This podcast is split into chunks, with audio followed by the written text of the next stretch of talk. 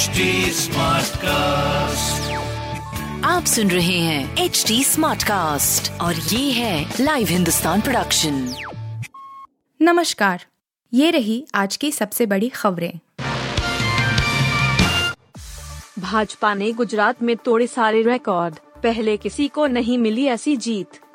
मुझे भरोसा है कि नरेंद्र का रिकॉर्ड भूपेंद्र तोड़ेंगे। पीएम मोदी ने गुजरात विधानसभा चुनाव के प्रचार के दौरान यह बात कही थी। यह अब सही साबित हो गई है। गुजरात विधानसभा चुनाव में भाजपा को रिकॉर्ड 156 सीटों पर जीत मिलती दिख रही है। गुजरात का 1960 में गठन हुआ था और उसके बाद से आज तक किसी ने भी इतनी सीटें हासिल नहीं की है। 1985 में कांग्रेस के माधव सिंह सोलंकी की लीडरशिप में कांग्रेस एक सौ उनचास सीटों पर जीती थी। इसे अब तक गुजरात में रिकॉर्ड माना जाता था, जिसे भाजपा तोड़ने की ओर है। भाजपा की यह जीत उसके लिए बड़े तोहफे की तरह है, जो सातवीं बार जीती है।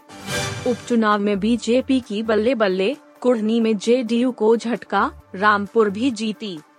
गुजरात में तो भारतीय जनता पार्टी को प्रचंड जीत मिली ही है। इसके अलावा उपचुनावों में भी शानदार जीत मिली है। बीजेपी ने बिहार की कुढ़नी विधानसभा सीट पर जीत हासिल कर बिहार के मुख्यमंत्री नीतीश कुमार की पार्टी जेडीयू को चौंका ज़बरदस्त झटका दिया है। वहीं, भगवा पार्टी ने समाजवादी पार्टी के दिग्गज नेता आज़म खान के गढ़ रामपुर, को भी ध्वस्त कर दिया है। बिहार में एनडीए से नाता तोड़ने के बाद पहली बार नीतीश कुमार की पार्टी जेडीयू और बीजेपी आमने सामने थी। बीजेपी कैंडिडेट को छिहत्तर हज़ार सात सौ बाईस मत प्राप्त हुए। उन्होंने अपने निकटम प्रतिद्वंदी को तीन हज़ार सात सौ से अधिक मतों से उपचुनाव हरा दिया। उत्तर प्रदेश की रामपुर सीट को समाजवादी पार्टी के दिग्गज आज़म खान का गढ़ माना जाता था। इस सीट को उपचुनाव में बीजेपी ने अपने नाम कर लिया है। हिमाचल प्रदेश में कांग्रेस को बहुमत, भाजपा के सीएम ने दिया इस्तीफा। हिमाचल प्रदेश में कांग्रेस पार्टी पूर्ण बहुमत के साथ सत्तासीन होने जा रही है। यहाँ पाँच साल बार सत्ता बदलने का रिवाज कायम रहेगा। चुनावी रुझानों में कांग्रेस को स्पष्ट बहुमत मिल गया है। कांग्रेस ने बहुमत के जादुई 35 के आंकड़े को पार कर लिया है। निर्वाचन आयोग के आंकड़ों के मुताबिक कांग्रेस पार्टी 11 सीटों पर जीत दर्ज कर चुकी है और उनके उम्मीदवार 28 सीटों पर आगे चल रहे हैं। इस तरह कांग्रेस ने उनतालीस सीटों पर बढ़त बना ली है। दूसरी तरफ़ भाजपा 26 सीटों पर ही बढ़त बना पाई है। भाजपा को 9 सीटों पर जीत मिली है और 17 सीटों पर आगे चल रही है। दो सीटों पर निर्दलीय प्रत्याशियों ने जीत दर्ज की और एक सीट पर आगे हैं। इस बीच चुनावी नतीजों को देखते हुए राज्य के मुख्यमंत्री जयराम ठाकुर ने इस्तीफे की घोषणा कर दी है। बांग्लादेश से हार के बाद टीम इंडिया पर निकला वीरू का गुस्सा। बांग्लादेश दौरे की शुरुआत टीम इंडिया के लिए बिल्कुल भी अच्छी नहीं रही है। तीन मैचों की सीरीज़ के पहले दो वनडे इंटरनेशनल मैच गवाकर टीम इंडिया पहले ही मुश्किल में है और खिलाड़ियों की चोट ने भी लगातार भारत का सिरदर्द बढ़ाया है।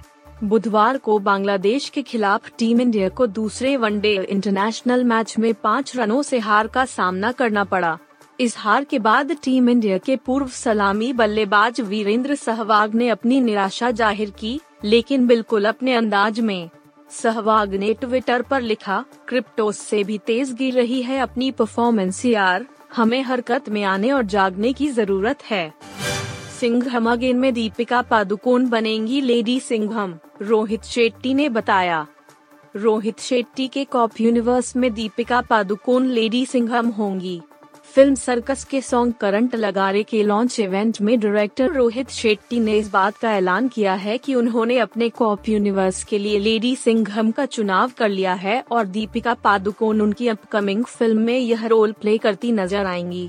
रोहित शेट्टी ने यह भी कहा कि इस फ़िल्म में दीपिका पादुकोण के साथ रणवीर सिंह भी नज़र आएँगे। रोहित शेट्टी ने मीडिया से बातचीत के दौरान कहा, हर बार एक ही सवाल पूछा जाता है, मुझसे कि लेडी सिंह हम कब आएगी? रोहित शेट्टी ने इसके बाद पास में खड़ी दीपिका पादुकोण की तरफ़ इशारा करते हुए कहा, सिंह हम अगेन में लेडी सिंघम आएगी। रोहित ने दीपिका की तरफ़ इशारा करके कहा कि कॉप यूनिवर्स में ये मेरी लेडी कॉप होंगी तो हम अगले साल ही साथ में काम कर रहे हैं। आप सुन रहे थे हिंदुस्तान का डेली न्यूज़ रैप जो एच टी स्मार्ट कास्ट की एक बीटा संस्करण का हिस्सा है। आप हमें फेसबुक ट्विटर और इंस्टाग्राम पे एट एच टी या podcasts@hindustantimes.com पर ईमेल के द्वारा सुझाव दे सकते हैं।